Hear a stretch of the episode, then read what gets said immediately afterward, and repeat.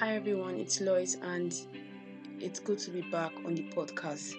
Just in case you're joining for the very first time, I'd like to say you are welcome and God bless you. So today I'll be starting a new series on the podcast, the Love, the Father's Love series, and I'm sure it's going to bless you in every way. You know, when it comes to the Father's love, it's really very personal for me because I've seen how God's love transformed me into the person that I am today. The Father's love for us is eternal, is everlasting, and I will always say this that there's nothing you can do, there's nothing you have done, there is nothing you will do that can make God love you less. You can't even understand His love because you don't deserve it, because you can't you can't even in it either.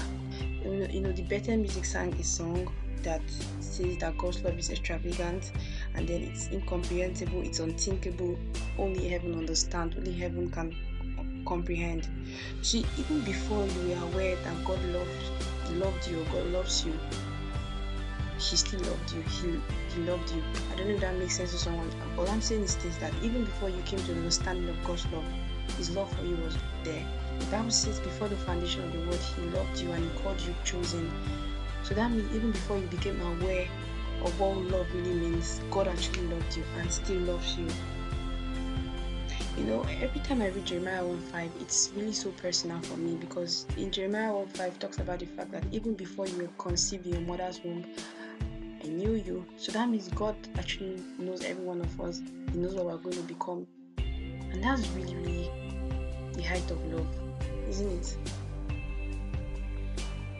Wow. So when the devil comes to tell you that God does not love you, shut that devil up, tell him, devil, you know what, devil? He loves me and he loved me before the foundation of the world. That's amazing. You know, right now I feel the love of God just flow through someone right now. I feel God's love does flow through your being, calming down every storm in your life, every raging storm in your life that the enemy is trying to make you feel that God does not love you. You know, the thing, every neg- negative situation in your life is just there to confirm that God does not love you, and that's the work of the enemy. But I feel God right now filling you with His love.